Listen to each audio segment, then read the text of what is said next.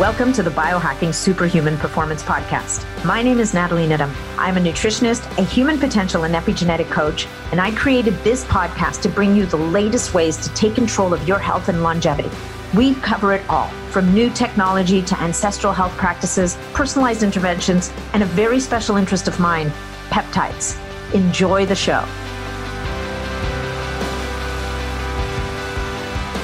Welcome back, folks. Today's episode is for you if you're interested in diabetes, if you're interested in blood sugar control, if you're interested in the relationship between these things and obesity.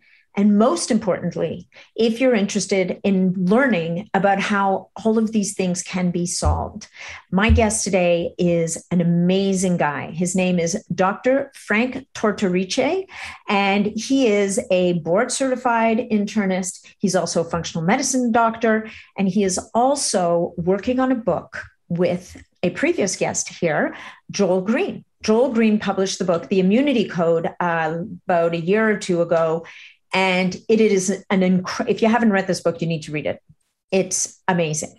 But Frank is Dr. Tortorice is now joined forces with Joel, and they are publishing a next edition of the Immunity Code and obesity. And Dr. Tortorice likes really goes deep into this whole concept of diabetes, this whole idea of how blood sugar dysregulation, diabetes and obesity are intrinsically linked and how caught early and sometimes not even early but definitely how caught early people can be pulled back from the brink and put on a path towards better health and longevity which at the end of the day is what we're all about. Yes? So dr tortorice is well, he's a great guy. I actually had the pleasure of meeting him in Vegas when I was presenting at the Peptide World Congress. He is one of these heart centered docs that truly cares about his patients and their outcome and truly is there to walk with his patients and help them to reclaim their health get off their meds and all do this all under the supervision and watchful eye of a board certified doc. So I hope you enjoy this episode. If you're looking to reach out to Dr. Tortorice, you can find him through his website, which is diabesitydoc.com.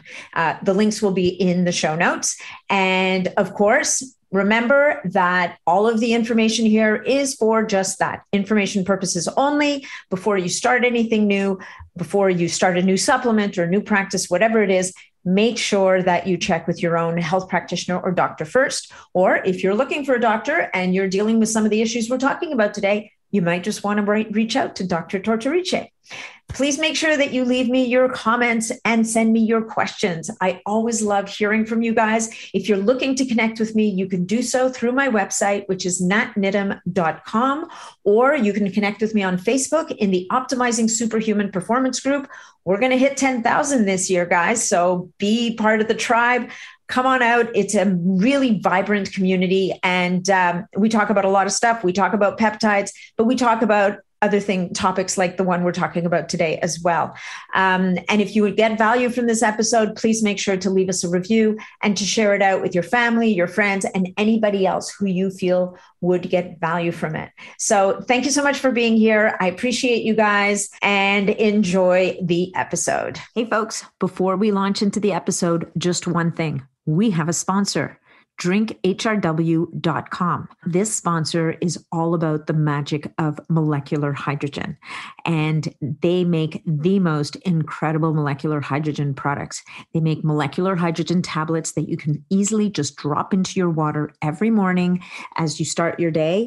They actually even have flavored ones in raspberry flavor if that's your jam. I like mine uh, plain with a squeeze of lemon, but I also love the raspberry. They even have tablets that you can drop into your bathtub to so to get a whole body treatment of molecular hydrogen, and tablets you can drop into a bowl of water and apply to your face. And so you might be sitting there wondering, so big deal. Why would I drink hydrogen? I mean, hydrogen is the smallest molecule on the periodic table who cares about hydrogen? Well, let me tell you, you care about hydrogen. A lot about what we talk about in this podcast is about health span, and lifespan. It's about aging well. It's about longevity. It's about managing your body system so that you can look, feel, and perform your best. And molecular hydrogen delivers on these points like nothing else does. Think about this molecular hydrogen actually combats oxidative stress as well as supporting a healthy inflammatory response. Now, we know that inflammation is at the root of virtually every major disease out there. We also know that it makes us basically age faster. So, I would qualify molecular hydrogen as a preventative aging supplement, and it is one of the easiest, healthiest, best out there with zero negative side effects. It indirectly mitigates the damages of those three issues that ultimately lead the way in virtually any disease state and fundamentally are the driving forces in why we age. We're talking imbalances in oxidative stress, in inflammation, and as well as increased insulin resistance. So you don't really have to take my word for it, guys. You can go to the drinkhrw.com website, and I'm going to tell you that it is one of the most incredible repositories of research and articles all about molecular hydrogen. And you know what I love about this company is they don't just run around telling you how great molecular hydrogen is. They don't just cherry pick the best research articles. They're full on, flat out, pretty honest about this article this clinical trial, well, it didn't show us much yet. Here are the flaws in it, or here's what we think. It's an incredible resource, but I can tell you that whatever it is that you're dealing with, there's probably a clinical trial going on somewhere looking at whether or not molecular hydrogen can be helpful. And I will tell you that in my practice, I've seen it be helpful to all kinds of people. People who are suffering from joint pain because molecular hydrogen is able to target inflammation, because it's able to support a healthy inflammatory response in the body.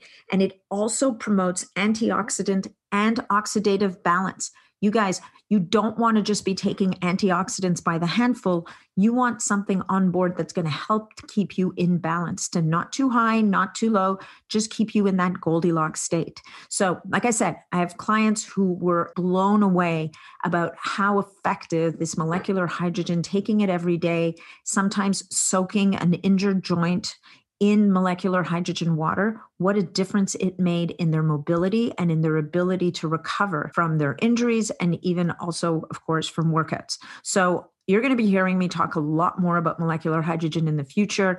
This is just the tip of the iceberg. I encourage you to go to drinkhrw.com forward slash superhuman. And you can use promo code longevity10, and that will get you 10% off everything that you purchase. And you can try molecular hydrogen for yourself. And by all means, reach out to me and let me know how you liked your molecular hydrogen experience. And by all means, as well, please, please, please check out their website. It is one of the most incredible resources that I've seen for molecular hydrogen research. So thanks for being here today, guys. Enjoy the episode. Hey, folks, just a little bit of housekeeping before we launch into the episode. Please remember that all of the information provided in these podcasts is for information purposes only. We are never offering treatments, cures, whatever for any kind of disease or medical condition. Anything you hear about here is going to be intriguing. There's some research around it, but make sure that you check with your medical provider before you go off and do any of this stuff for yourself. All right. So enjoy the episode. And also, if you're looking to connect with me for any reason with your comments, questions, whatever it may be, you can reach me through my website, which is natniddam.com, or you can find me on Facebook in the Optimizing Superhuman Performance group or on MeWe in the Biohacking Superhuman Performance group. And of course, you can also follow me on Instagram, which is at Nathalie Niddam.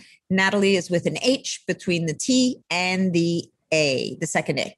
So thank you so much for being here. Appreciate you guys. Enjoy the episode. Good evening and welcome to the show, Dr. Frank Tortorice. It is such a pleasure to meet you in person. Thank you for inviting me on. Pleasure to be here. Yeah, well, in person being as close to in person as we can get these days. yeah, that's correct. So th- this has been a long time coming. I mean, I think we started talking. What was it in the spring or something? Um, yes. And we were introduced by the wonderful Joel Greene. So I'm very grateful to him for this introduction because I think this is going to be well, I know this is going to be such a great podcast and is going to resonate with so many people. So, why don't you tell us a little bit about yourself and what what brought you know you my guess is you started in conventional medicine and uh, moved into a space which is very not in line with what conventional medicine story is for your, the condition you're dealing with. So why don't you tell us a little bit about that journey? Yes thank you. So so yes uh, um, my path took me to to rome italy to get my medical degree and uh, I learned a lot of things about Italian culture and about medicine, and uh, it was quite a difficult um, uh, task uh, studying in Italian, although I'm Italian background, Sicilian. Uh, learning medical uh, terminology and everything, as well as speaking, was not the easiest thing for me. So that was really a, a great uh, adventure and challenge, and I'm forever, forever thankful for that. why, why did you decide? Why did you decide to do that? So, so my undergraduate was philosophy, psych- uh, psychology. So I didn't have a lot of uh, background in in uh, advanced biology, and the thought was if I would spend another year getting some additional courses, my application would be more in line. Back back then in in the late seventies, uh, they were really going heavily on on traditional science background. Mm. And I didn't want to do medicine per se for for being a, a researcher. I kind of like the humanistic uh, side of it, and I love my uh, philosophy and uh, psycho- psychology courses. So um, I didn't want to wait another year, and then uh, a spot opened up for me uh, in Rome, Italy, and you know, again, being of Italian heritage, I said I could wait a year with no guarantees, or I could go back home to to Italy, see what it's like there. And uh, I had a friend who said, "Oh, it's all not that hard." so yeah, Never if would have told me friends. when I got there, yeah, yeah. Yeah. So he he actually was uh, he was my, my senior classman and he really helped me out a lot. Uh, Bob Ferguson, if you're listening now, he was he's a great guy. But um, it was it was quite a bit more difficult than I thought, but I think it was a great challenge. And uh, actually, uh, I'm the the doctor for the Italian consulate in San Francisco, so things come around you know 360 degrees. And I guess if I never had the Italian background, I, I would not gotten that position at the consulate. So uh, things work out in the end. Uh, uh, Italy's and, and, Europe in general, as you, as you know, is, is quite a bit uh, sophisticated. Uh, we in America are sophisticated, but also in Europe. So I got turned on to a lot of things about diet and exercise and different ways of doing things that weren't necessarily the way we do things here in America. So um, that sparked my interest. And then when I, I graduated, I went back uh, to do my residency in internal medicine and pediatrics. Uh, it was it was pretty much the standard uh, allopathic way of doing things. Find a symptom, treat a symptom. If it's too high, make it lower. If it's too low, make it make it mm. higher. If it's too wet, make it drier. If it's too dry, make it wetter. So yeah. so so you know, I did that for a while, and then what would happen when I came back to San Francisco uh, uh, to start my uh, my private practice. Uh, I, I, was with a group. Uh, you know, you would see patients from time to time, and you just couldn't get these patients better. You get some of the patients better, but some of the patients you could not get better. And then uh, I went to my first functional medicine lecture with, you know, the precursor of what would be the Institute for Functional Medicine with Jeff Bland and people like that. And I fell in love with that. And one thing led to another and uh, now I was the first doctor certified in functional medicine by the Institute for Functional Medicine here in Burlingame, which is right outside San Francisco near the airport. So uh, I've done a number of years of that. And I just it just felt intuitive, and it was more with root cause resolution. It's the biggest secret yeah. out there. It's functional medicine. So uh, thank you for allowing me to speak about that. But I think for chronic illnesses, it's it's it really gives us another tool in our our toolbox, and I think uh, yeah, sometimes the regular medicine or the the traditional medicine is enough, but a lot of times it's not, especially for chronic illnesses. And sure. being able to to go in and utilize these other uh, other knowledge that I have really helps me a lot. And and patients come in and they say, "I've been frustrated. I've seen doctors for 20 years. Nobody's asked me these questions," and uh, they seem to be going at the root cause. So medicine is changing as we speak. Yeah, I agree. I think I and I do think that. I think often with guests we we lament the state of medicine, but I do believe that it is shifting. I think that there's so much more awareness and conventional doctors a lot of them are starting to wonder and ask questions and think about try to think about things a little bit differently so breaking you know those of you guys who broke out of that mold sooner are you know you're kind of uh, mavericks in that right so you're leading the way for everybody else so so you you have a specialty in the whole diabetes, type 2 diabetes and obesity, or at least that's the topic that we're really going to ex- dig into today. And again, this is an area that is, I'll give you an example. I was on the phone with my mom yesterday who has, you know, she's got type 2 diabetes that's controlled with medication, not insulin. And her blood sugar, her doctor's like, oh, your blood sugar's low. So why don't you start drinking some Gatorade? and I'm saying, and, and her electrolytes are off. And I'm like, well, wait, why would he tell you to drink sugar instead of saying, oh, well, what are you doing that's bringing down your sugar? Maybe we should yeah. think about reducing your medication. Exactly. And I like, I find that astounding. like, do you have any insight? why would he do yeah, that? I mean, the same thing happened to me is my, my mom is a type two diabetic and then she transitioned to getting insulin. And, and, the same thing happened with her. She she went on a better diet. She lost some weight. And they said well your blood sugars are too low. You need to take ice cream or something to raise them back up. So right? that's just a convention yeah that's just a conventional way they do things. And again uh, as we know when you're upregulated for inflammatory markers doesn't have a long a good long-term prognosis. So uh, because uh, with family members with diabetes uh, or insulin resistance uh, I am uh, very interested in that. And uh, we really see that a lot in our practice here mm-hmm. in, in, in, San Francisco. So we started to, to look in a more in depth dive at, at what is diabetes and pre diabetes. And I mean, there's, you know, some people think that uh, 25% of all Americans have uh, insulin resistance or pre diabetes. So if you look at the studies, the initial studies were based on a fasting blood sugar of 110. There was about 19 million uh, of us who had uh, pre-diabetes. But then they decided to take a fasting blood sugar of 100, and it went up to 34 million. So these are people that did not have a diagnosis of diabetes, but had impaired glucose tolerance or impaired fasting glucose. But if you look from a functional medicine standpoint, we want our fasting blood sugars between, be between 75 and 85. Mm-hmm. And we mm-hmm. base it on, on better outcome data. So at 100, yeah, you, you don't have diabetes yet, but you, you're still at higher risk of having complications down the line. When you get your blood sugar fasting between 75 and 85, that's the sweet spot where you tend to have less complications. So if you figure it went from 10 points from 110 to 100 and it went from 19 million to 34 million, you do yeah. the math. What do you think it'd be at 85? So, so this yeah. is, is, really a, a catastrophe. And again, I'm one of the the few uh, people out there. there. There is other people that have said this, so it's not my original thought. But uh, insulin resistance is at the base of all these chronic diseases. So heart disease, cancer, COVID, long hauler syndrome, uh, obesity, sleep apnea, type 3 diabetes, better known as Alzheimer's. Yeah. So, so by reducing this as an initiating factor, then down the line, you're going to save a lot of money and a lot of uh, morbidity and mortality because a lot of these illnesses that we believe are are uh, you know like heart disease. Well, heart disease in, in the uh, good majority of cases is brought on by some type of dysregulation of insulin. Yeah. So what do you think is driving this whole dysregulation of insulin? Like, I mean, it's clearly it's rampant. You know, it's it's everywhere that we see.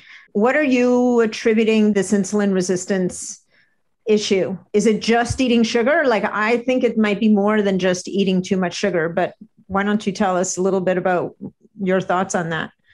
Right. Yeah, I agree with you. One of it is eating sugar, but that's not the whole that's no. not the whole story. So so things such as sleep apnea and not getting into stage 4 sleep. So if your body doesn't have time to repair, you have poor sleep and that creates an inflammatory uh, uh, environment and and the body tries to regulate by using cortisol and other hormones, and then you have uh, high glucose. That's number one. Number two is uh, you know obesity. You know, obesity creates a very inflammatory state, and with that, the body gets type two diabetes, which is known as uh, insulin resistance. You have enough insulin, but it doesn't get into the cell, doesn't signal properly at, at the cell membrane. So that's uh, another issue. So uh, the the food is devoid of uh, the proper nutrients and micronutrients. Lack of exercise. We're not getting enough exercise. So exercise stimulates uh, insulin sensitivity. Our, our, kids now play with, uh, uh, you know, iPads and, and, and, Game Boy. Mm-hmm. Uh, you know, uh, way back when kids would go to the the park or play with their other siblings and classmates. Now it's it's much less frequent. So we're seeing even type two diabetes in, in young children. So uh, this never happened years ago. So it's definitely uh, diet, lifestyle, stress. Uh, you know, there's also things such as heavy metals and and other types of, of issues such as mold that can create an inflammatory state and the body sometimes will compensate with with insulin not not in every instance but uh, you know if, if, you upregulate your inflammatory markers and you're going to get more uh, blood sugar dysregulation so what i'm hearing you say i think is that it's the increase in inflammation the increased in inflammation state is leading in some cases is leading people to become insulin resistant like these part, inflammatory yeah. states so then yeah so then that would also feed into the story on the poor quality fats for example like damaged fats uh, causing sure. inflammation and then yeah, bouncing yeah. back coming back as insulin showing up as insulin resistance maybe absolutely yeah especially overconsumption of these fats will lead to, to diabetes and insulin sense, uh, insulin resistance so uh, we're finding that uh, yes there's healthy fats but most of the uh, the, the fats in the in the common SAD diet, uh, the standard American diet, are not are not necessarily uh, healthy fats. They're damaged fats, and uh, some people believe that it's not so much the sugar, but the uh, the, uh, the rampant use of commercial vegetable oils mm-hmm. that's created the diabetes. So. we never used to have all these processed oils up until the turn of last century. Then after that became available, then people didn't use things such as lard or or, or butter. They use more of these commercial uh, oils, and there's a lot of damaging uh, consequences because of that. Yeah. So, what would you say the best fats are for people to use in your so, mind?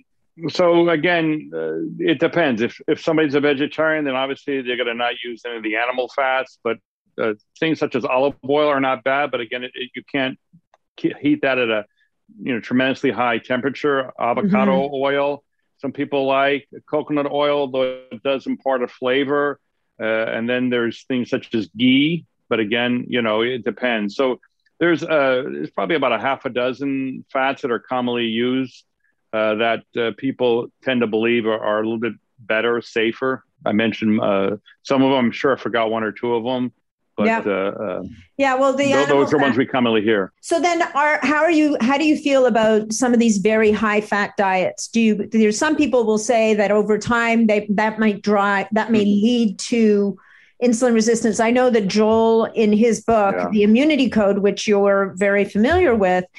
I mean, he's no big fan of the continuous high fat diet. And I, you know, I reading his no. book is just it's it's so interesting because it's almost like he's this voice of reason coming in going guys you don't need to do anything that extreme. You need to fix your body so that you can deal with kind of less maniacal approach to diet as it were.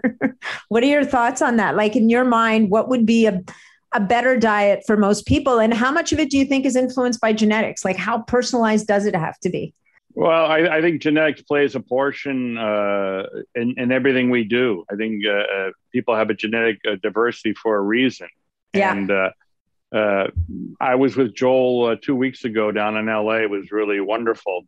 And a real treat was seeing Joel cook a meal for you. So that, that was really nice. And he's actually quite a good cook and he's, he's an amazing thinker. I think part of his strength is the fact that he didn't come from, let's say, a medical or a, yeah a university background. He just has this God gifted ability to read quite a bit of, material, understand it, and synthesize it. And and and Joel is very practical. He says, well, uh, unbalanced diets in the long run don't work, whether it be uh, high fat, high carb, high protein. So we go uh, and talk about that at length. And and even besides what uh, Joel uh, espouses, uh, there's uh, you know there there's plenty of scientific studies showing that uh, a high protein or or uh, a super high fat diet in the long run will uh, cause an insulin uh, resistance to occur. So Joel believes in doing things for a small amount of time,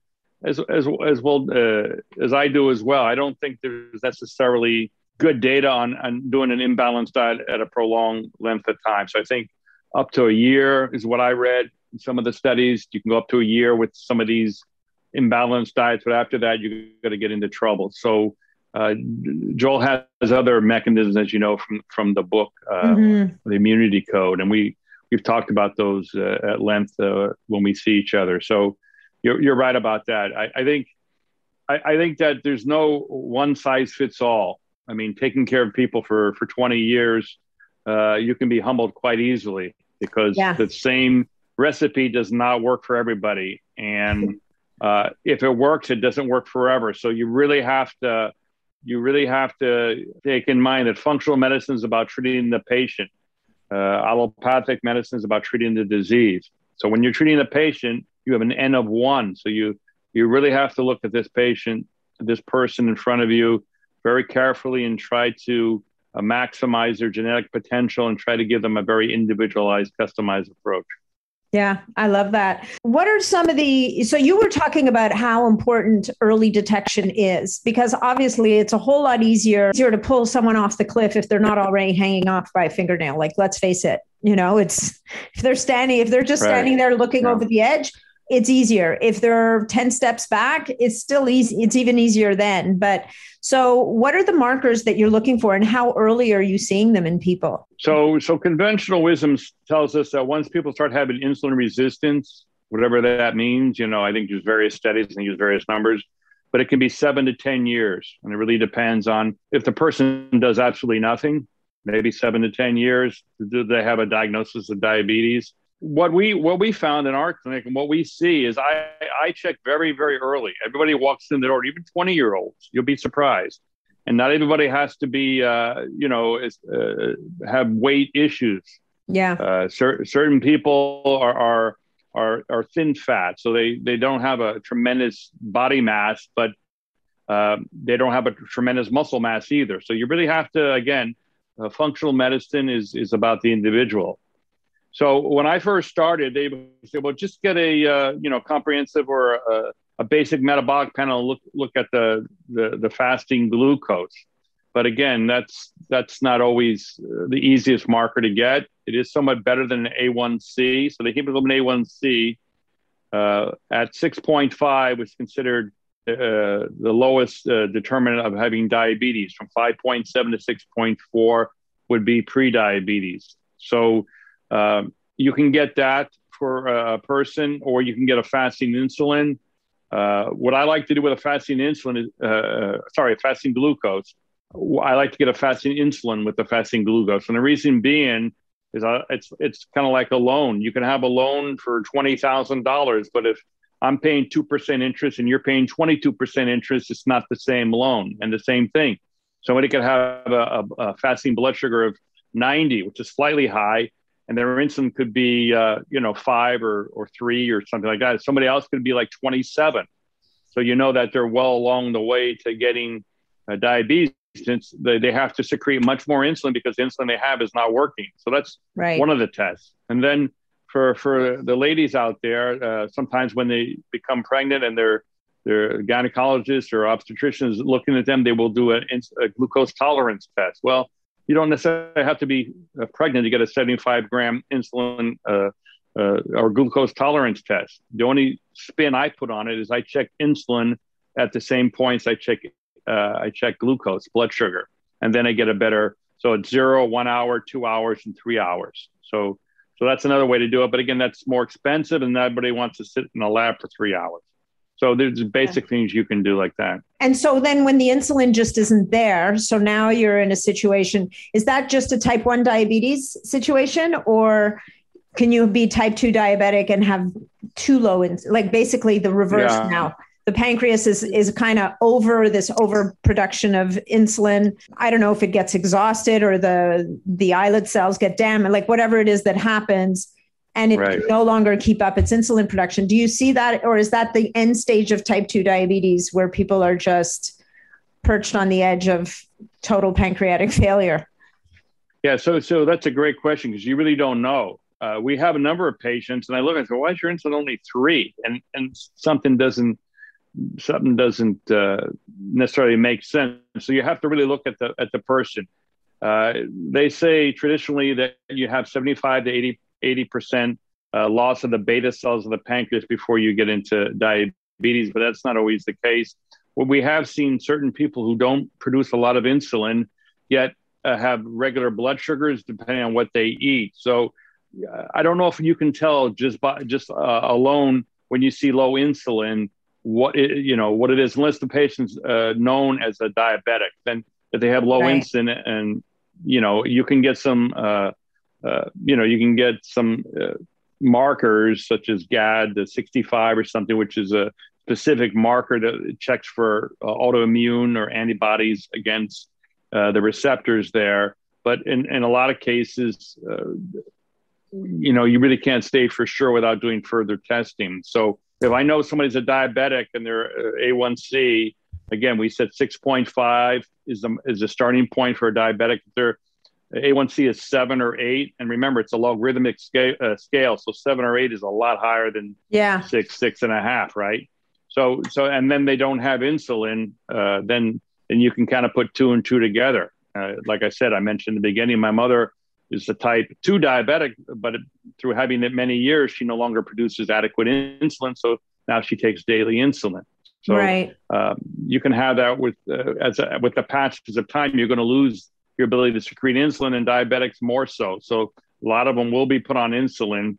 And again, uh, this gets the blood sugar down, but is it the best way to treat uh, somebody who has diabetes or pre-diabetes? We we don't think so necessarily, but again, uh, because having high blood sugar and especially high insulin is very damaging, we have to be careful. We can't we can't tell everybody to go on a diet or intermittent fasting. You really have to individualize because you'll make people sick, ill, or or, or, or worse. But let's say uh, somebody's younger and they're able to exercise and they're able to use uh, lose a few pounds. Well, they don't necessarily have to have uh, medications.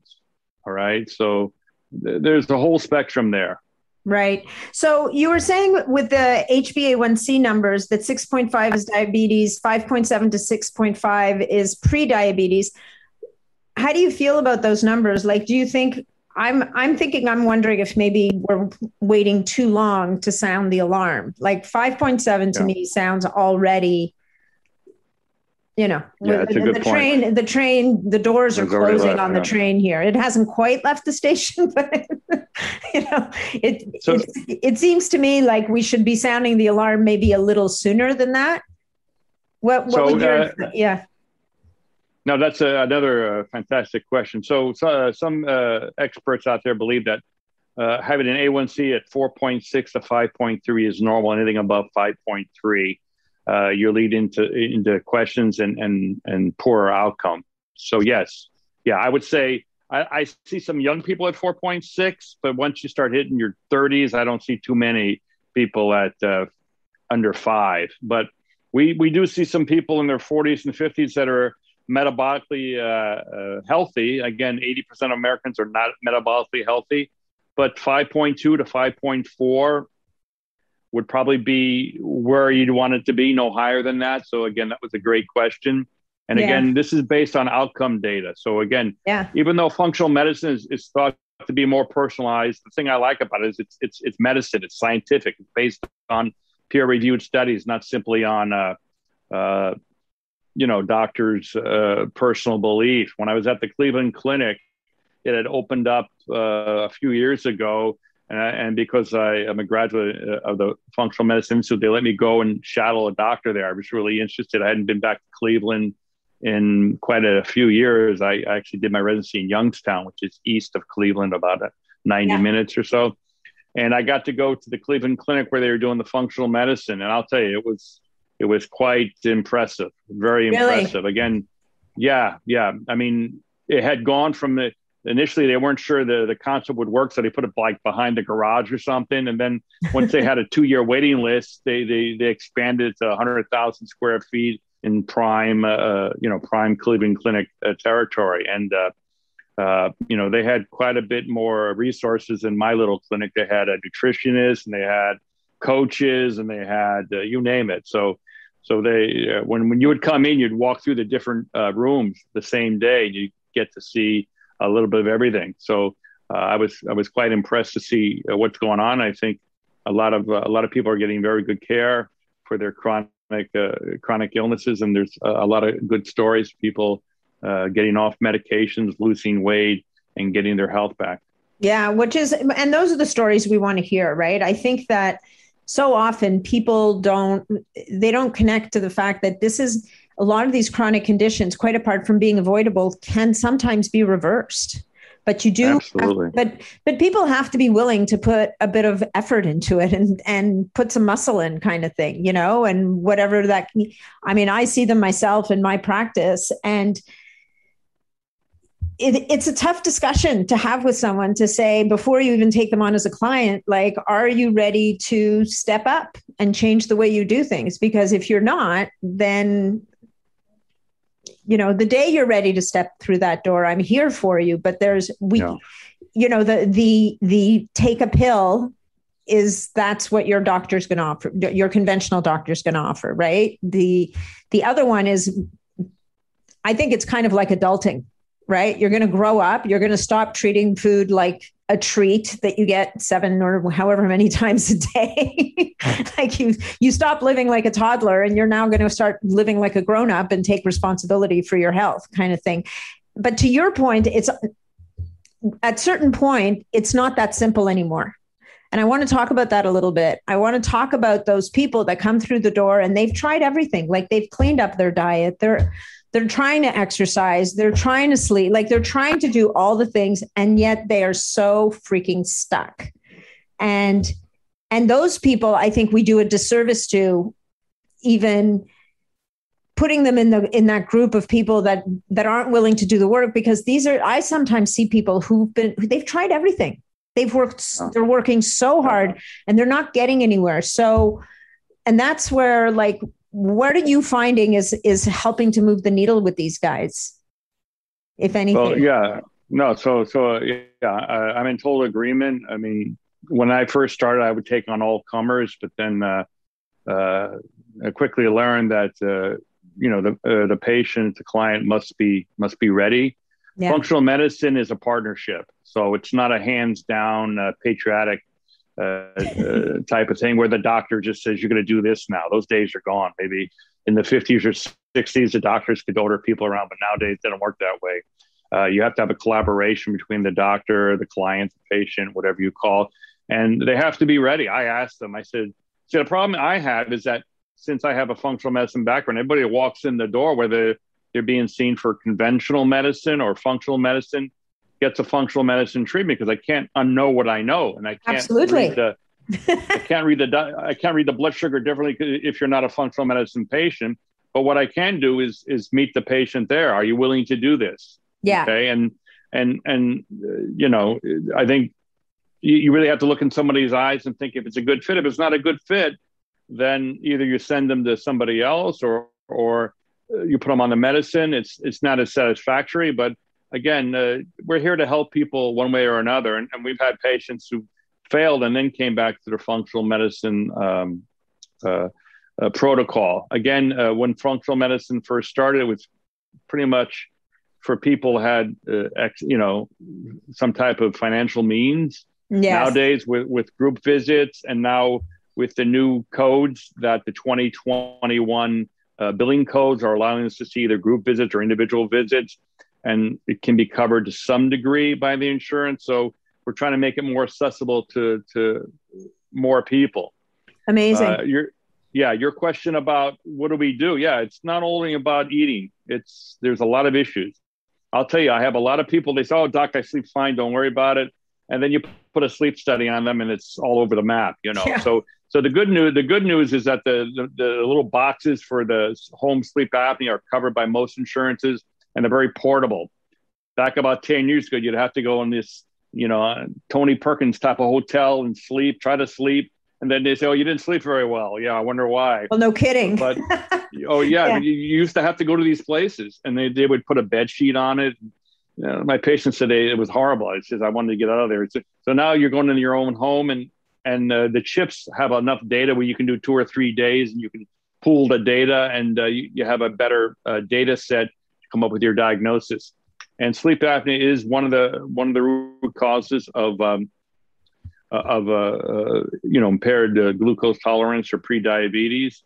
other things is stress. We have a number of people with mood disorders, mm-hmm. and uh, you know is you know what what came first is it the mood disorder or the diabetes? So so dealing with that, you know, and then people have genetics. Some people have high cholesterol, and uh, uh, where there's not always a one-to-one correlation. A lot of times you'll see that there's impaired uh, glucose tolerance and impaired insulin secretion in these people. So, so it, it's not so easy. Or infections. There's in certain infections which can lead to altered blood sugars as well. So, uh, it's not always easy. Yeah. What kind of infections would those be where you're seeing insulin resistance? So, so, so these would be chronic infections, and the body's in an, uh, in an altered state. You know, when you get high cortisol, what happens? You get you get a little bit of insulin uh, uh, resistance because the body right. says, okay, we got we got fight or flight. You got this thing coming on, so I'm going to put some sugar into your muscles so that you can fight off this this this threat.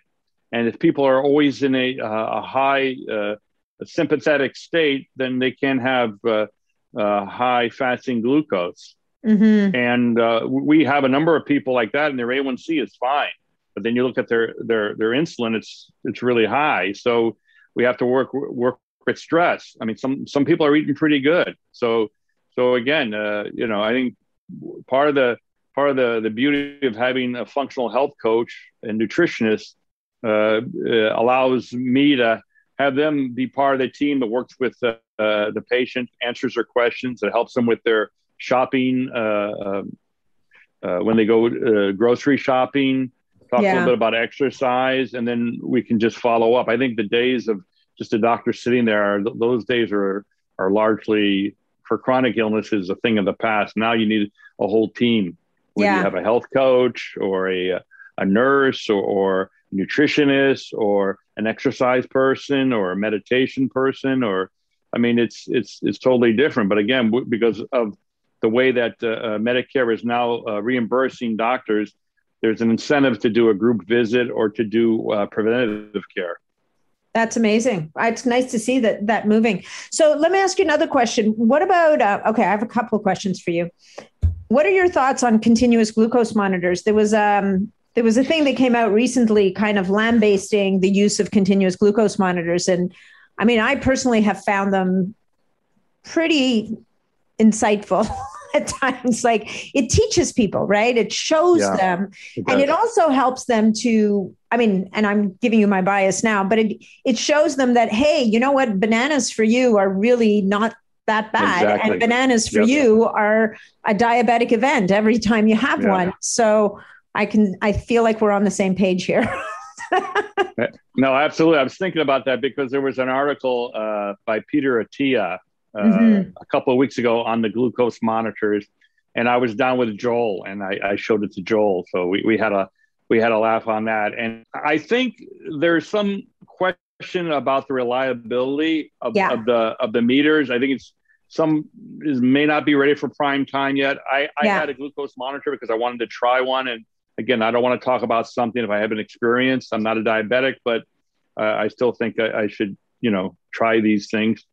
Uh, anyway, uh, I, I, was doing okay. It, it, said, oh, it's good for two weeks. So about eight days in, I saw my blood sugars go down to 60. And I said, what is going on here?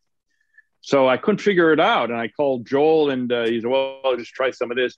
And then I went down the 40 and I said, I know, no way. So, uh, you know, here in the clinic, we have, you know, the old finger stick and it was not yeah. even close. I had to pull it off. So that's the issue. But I know, as Peter Attia says in, in that article, he says that sometimes the variance helps you out. So even if it, it, should be 80 and your machine says 70, you have relative numbers. So 90. And so he says that for a lot of people, they, they like you said, you eat bananas or something like that. So even though your blood sugar excursions are not going to be as wide, let's say, as a diabetic, they still give you uh, you know useful data. So I agree with that.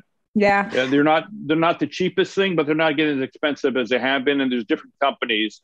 Uh, as long as you you don't take them for gospel. I remember the one day I was eating sugar like nobody's business to get it back up to 75 and I couldn't do it. And I couldn't figure out what was going on. So yeah, uh, with that caveat, they may not be as accurate, but you know, they're, they're relatively accurate. And, and for most people, you can kind of see what foods give you trouble and what foods don't, because not everybody has the same uh, markers that give, um, give problems with, with certain foods. Yeah, no, and actually, I I do have a client who uh, her CGM just about drove her around the bend, and it turned it turned out that it was way off, and we yeah. figured it. We finally figured it out with you know with a keto mojo or whatever like just no. a finger prick and no and exactly. the thing is you know like nobody wants to do that stuff but there's these new devices coming out that I don't know if you've looked at them at all, but there's one that I just posted a podcast about it uh, this week called the Lumen. Have you heard of that? Uh, a lumen for blood sugar. So it's not. So it's not exactly for blood sugar. What it does is it measures your carbon dioxide. And oh, so based, yeah, yeah, I have and, that. You're talking about the one you blow in for ten yeah, seconds. Yeah, yeah, yeah, yeah. Blow out. Yeah, I have that. I have that. So it's not it's not going to give you a precise number, but it, it starts to give people an idea of ranges that they're in. I was just wondering, like, if you'd ever if you'd played with that with your clients yet. I mean, it's all pretty new technology. It's not. I was wondering, do you use that in your practice or? No, I just I just got it for me because uh, I wanted to see. Uh, That's how we so start. So yeah, how do you use that? I mean, it goes from one to five to see if you have more carbs or or fats, but I didn't know it give blood sugar, so maybe I missed no, it. No, it doesn't. No, you're right. It does not. It it basically gives you a gauge of are you in full fat burning mode? Are you fat exactly? Carbs, yeah, that's correct. Carb? Correct. Yep. And uh, and then they they have an app that tries to give you back information about what their their goal is really about building metabolic flexibility, which I actually think is something that we should all be aiming for right? Yeah. Um, which is part of this whole idea of trying not to go to extremes on diet, trying to move ourselves into a word, world where our body can deal with a bit more carb, a bit more fat, a bit less here and there. But but it's a process because for most of us, we've seemed to have lost that flexibility along the way somewhere. Right. Yeah. I think most people can probably digest the carbs better than the fat. So uh, turning on the fat enzymes are a little bit uh, more of a challenge. Now, when you go into ketosis and you go on a long diet, then you're excellent at, at, doing the uh, the fat uh, absorption. But then again, there's a thought that in a number of months, if, if you if you go too low on your uh, on your carbs, that you may have some difficulty bringing it back. So again, um, the studies I read was you know they used a sweet spot of around nine to twelve months. Again, I don't know anybody who's lost totally the ability to uh, digest uh, carbohydrates. But uh, modern man really was, I mean, ancient man probably ate whatever was out there, you know, yeah. during the dur- during survival. the summer. Yeah, during the summer there was, you know, there were there was berries, there was honey from time to time, there was, uh, you know, there was meat if he was able to to you know uh, get some, and then there was there was you know berries and other things and then became the agriculture system as well. So uh, i don't think it was exactly like it is today. That's yeah.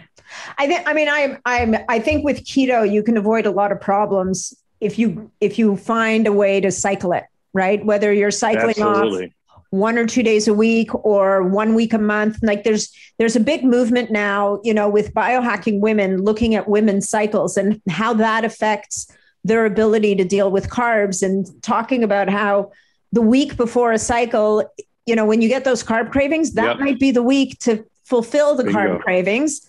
And then yeah. you do your fasting and your keto on the other weeks. And and so actually that was another another question I wanted to ask you is have you just made many distinctions between your male and female patients? Like do like are women responding differently than men and pre and you know the problem with women of course is you know we're yeah. many we're many different women rolled into one and particularly yeah. like premenopause exactly you've got you know these these hormonal fluctuations but then postmenopause Absolutely. you become this whole other person yeah And so, are you finding you're having to adapt what you do yeah, to women absolutely. specifically? Absolutely. Yeah, I think postmenopausal women, you can kind of, I won't say 100% lump them with guys, but it's probably closer when they're when they're having periods. Then all bets are off. You really gotta be careful uh, to handle that properly. So yeah, it's totally different. It's a totally different. Uh,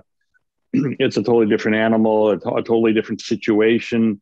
Uh, and uh, um, I, usually I try to get a lot more data because mm-hmm. otherwise you're going to be uh, you're not going to be successful. Uh, when you were talking about the the fasting, I think I was reading the book was saying that well, you don't really need to do that much fasting. If you do it twice a month or something, it, it you know, it, or, or it said five times. You do a intermittent fasting five days, uh, once a month or once every other month. It, it was not you know cycling on and off for a long time. You still get the benefit, and I know that the Prolon diet which is a vegetarian food mimicking diet. They say do it once a month, uh, you, uh, you know, for what is it, five days. So uh, there were some studies on that as well at a UCLA. So uh, I know I kind of switched the topic a bit, but no, going okay. back to the yeah, going back to the women, yeah, you're 100 percent right. I think I think women's hormones are different for a reason, and if you don't recognize that, you're going to be uh, you're not going to be successful. And and your patients or clients will be frustrated. So you really have to you really have to do a good job with that.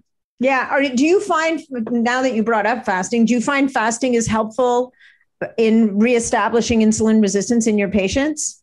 Yeah, it can. It can. It depends yeah. where you are on the continuum. But if you're early on and you add in some intermittent fasting, you'd be surprised. You you, you can get back a lot uh, a lot of sensitivity. Now, if they're all the way down you know, for 30 years been a diabetic, probably not going to be as successful. But younger people who do intermittent fasting, or even even people who don't have diabetes, intermittent fast this is really yeah. good. So, so I, I, would say everybody should try to try to uh, do that. And the simplest way you can do it is let, us say, uh, you know, you work Monday through Friday regular hours, where you get up on Saturday morning. No reason you have to have a breakfast at eight o'clock. Maybe you can go to noon or two o'clock or some people are metabolically more flexible, can go to five o'clock or the next day, you know. But certainly you should be able to get 15 hours. And, and depending on what studies you read, the sweet spot is anywhere from 12 hours to 18 or 19. Some mm-hmm. studies show more or less, but certainly from 12 to 15 to 18, there is some uh, there is some benefit you get with each of the different uh, time periods. Yeah, for sure. I you know what I had a client once. Um, I I don't know. I think he must have been like a 40 48 year old, like kind of near 50 year old guy, a business guy. And he started one day a week. Like he would eat dinner on Sunday night and he wouldn't eat again until Monday night dinner. Yeah. Yeah. And I think in the space of three months, all of his metrics improved.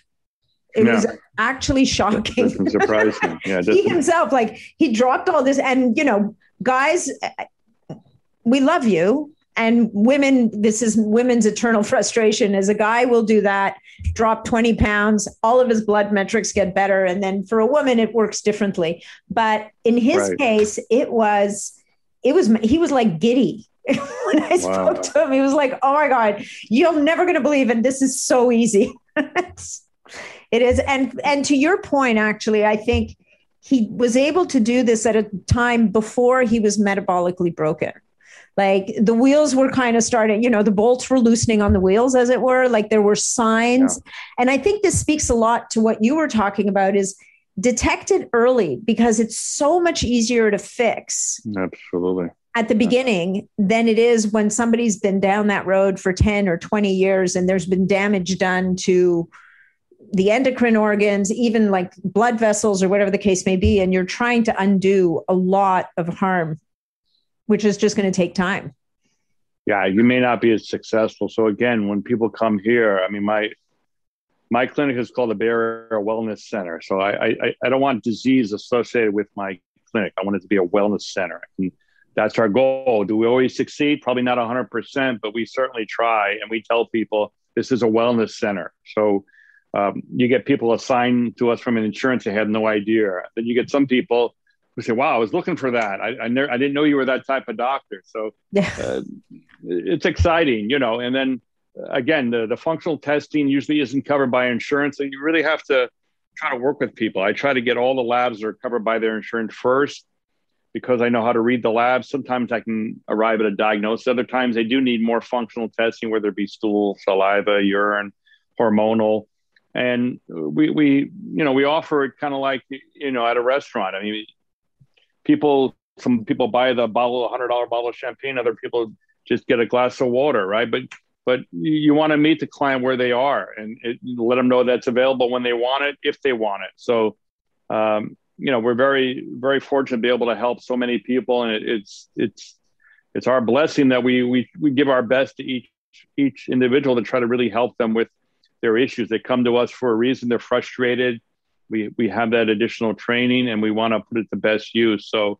Um, it's it's exciting to and, and it's a blessing to be able to do what you really enjoy. I know you you love doing what you're doing and, and so do I. So you can you know it's it's really it's really uh, it's really fun when you can do something that you're passionate about. Yeah, it's a total gift. Okay, there was another, like, we're going to talk about a couple more things. Um, and there was one thing that caught my attention on um, some of the stuff that you sent me was something about COVID long haulers.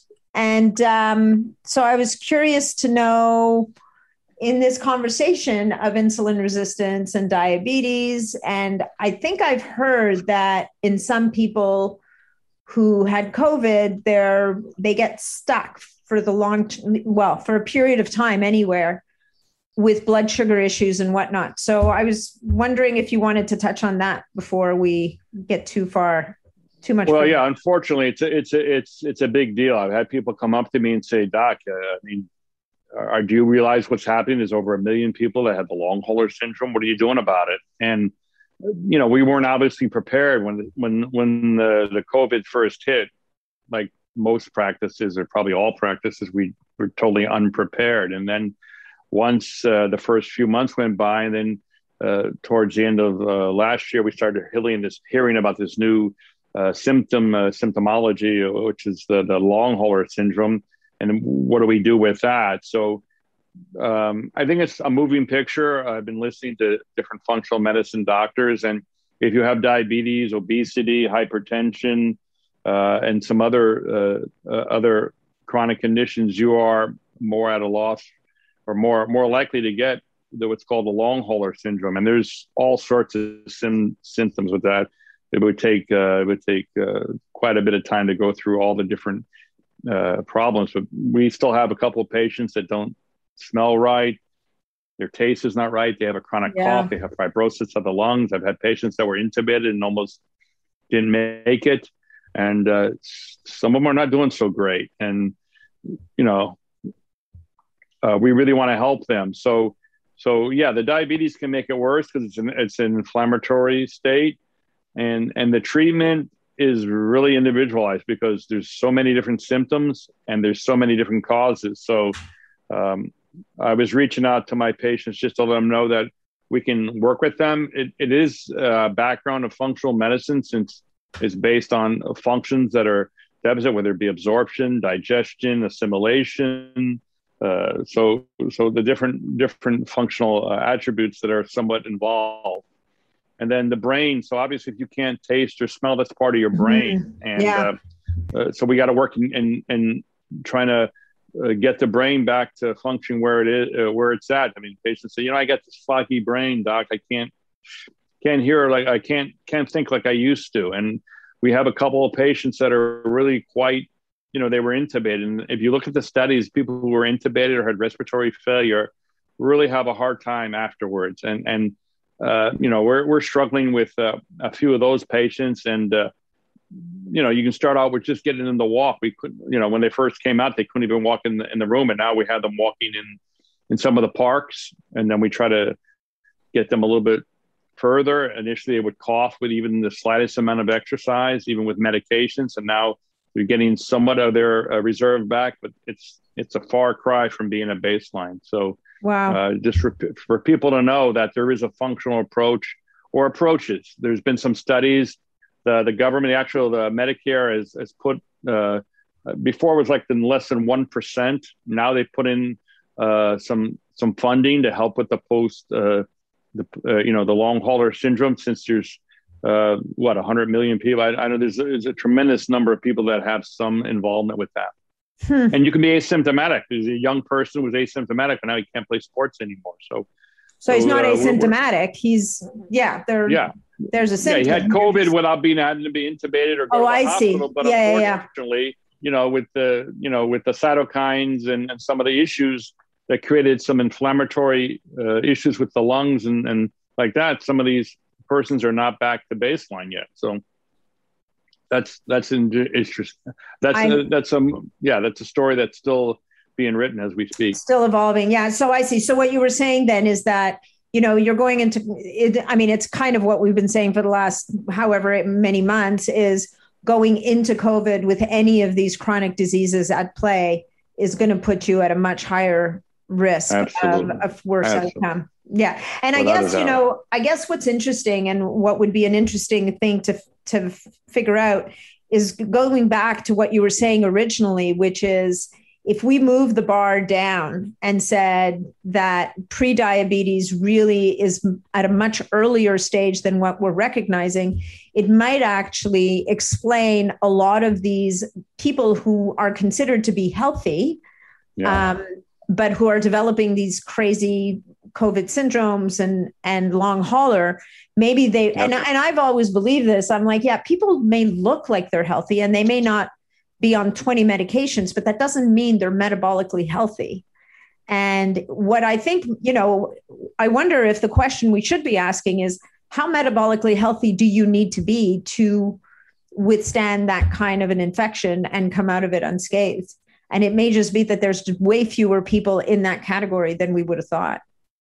Again, uh, the estimates are that three quarters of Americans, some people say over 80%, are not metabolically healthy. So, depending on uh, who you're looking at for your data, yeah, it's 80%. That's less than 20%. So, uh, that means that if 10 people walk in my office, maybe maybe two of them, you know, uh, one to two of them have are metabolically uh, uh, flexible or have metabolically uh, uh, systems that can handle uh, the uh, the different the different inflammatory uh, insults. So that's that's not a lot. That's yeah. so if we wait until they have a, a, a diagnosed illness, again, I think when we started this this discussion, we, we said that there's over 100 million that's based on a blood sugar of 100 and, and none of the functional doctors believes a fasting blood sugar of 100 is is healthy. So uh, it's it's quite a bit worse. So uh, we're going to try to help as many people as we can. So we just give them the numbers and then uh, we hope that they'll uh, they'll want to take care of themselves. Yeah no that's awesome. I love that. And i mean it's really it's about lowering the bar right? So yeah absolutely yeah. Or raising it, yeah. but by lowering it. yeah, lowering the bar for for for blood sugar to be abnormal, but raising it to get people to step up and and and take responsibility for their own health, but make it easy for them. I think the yeah. problem we have is if somebody comes like some of my blood tests are 14 pages, and that's just from Quest. So wow. again, if I overwhelm people, then I'm not doing my job. My job is is to collaborate with each person who walks in the door and get them to move forward in a way where they don't feel overwhelmed. Yeah. I mean, if somebody throws their hands up and says, "This is too much, doc. Just give me the medicine," then I, then I've failed that person, and that's why mm-hmm. the team approach is so important because I've got people that got so many abnormalities on their lab tests, and they said, "Well, doc, I never heard about that. Nobody's ever told me that about told me that before." So you really have to look at the person you have in front of you. If you overwhelm them, or they start they you, they, they start saying like, "This is hopeless," then you've lost them. You really, it's really important that they realize that, yeah, the labs can look not optimal, but we can get you through this. So yeah, it's it's it's really a personalized approach to making sure that you're there for the person, and you know you don't want to reduce them to tears, and then uh, what's the point? You know, most of the things we talk about in our, our clinic about blood sugar, blood cholesterol, mm-hmm. uh, LP little a, homocysteine methylmalonic, all those things we, we have a hack for. And a lot of times more than one.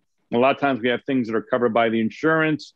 And, and we just want to make sure that people realize we're not telling them the numbers so they feel like they've been singled out, but we're, we're telling them that okay, this is where they are now. It's kind of like a report card. This is your yeah. report card now, but next quarter you can have a totally different. And I've had I've had uh, we had a guy who was he's 36, and his you know he was going out drinking with the guys. He's oh yeah on Saturday and Sunday I pound them down, doc, and his labs were not looking good. And this guy was a guy goes to the gym. He's he's in pretty good shape, but his metabolic health was not good. And I I told him you know what these labs are not going to be good. You're not going to have a heart attack today, most likely, but in 20 to 30 years, not so sure, you know? So, so he came back and, and, and made some major changes and his labs, whoa, really got good. And he was really happy about that. And I, I said, man, you did a great job. Now let's keep it up. You still have one or two markers here that we got to work with, but you've done a tremendous job. And now he believes he can make those changes, and we're working together as a team. So yeah, so it's important. It's important. Otherwise, what are you doing? Just telling people they have bad labs? What's the point? I mean, that's not. Yeah. That's yeah. not. It's not medicine. So that's so. What did he? Did he cut the booze? Because yeah, I feel like yeah. alcohol is.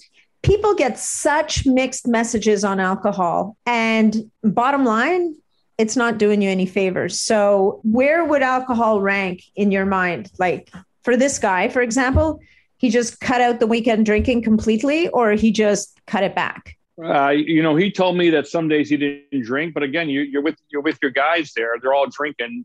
You know, you ask him to change all his friends. You really have to meet people where they are. If you tell this guy you got to go to church on Saturday, I mean, come on. I mean, you have to meet people where they are. So he told me that he he stopped uh, stacking drinks. So you know what they said: guys can have two drinks of of uh, a mixed drink or a few ounces of wine or beer.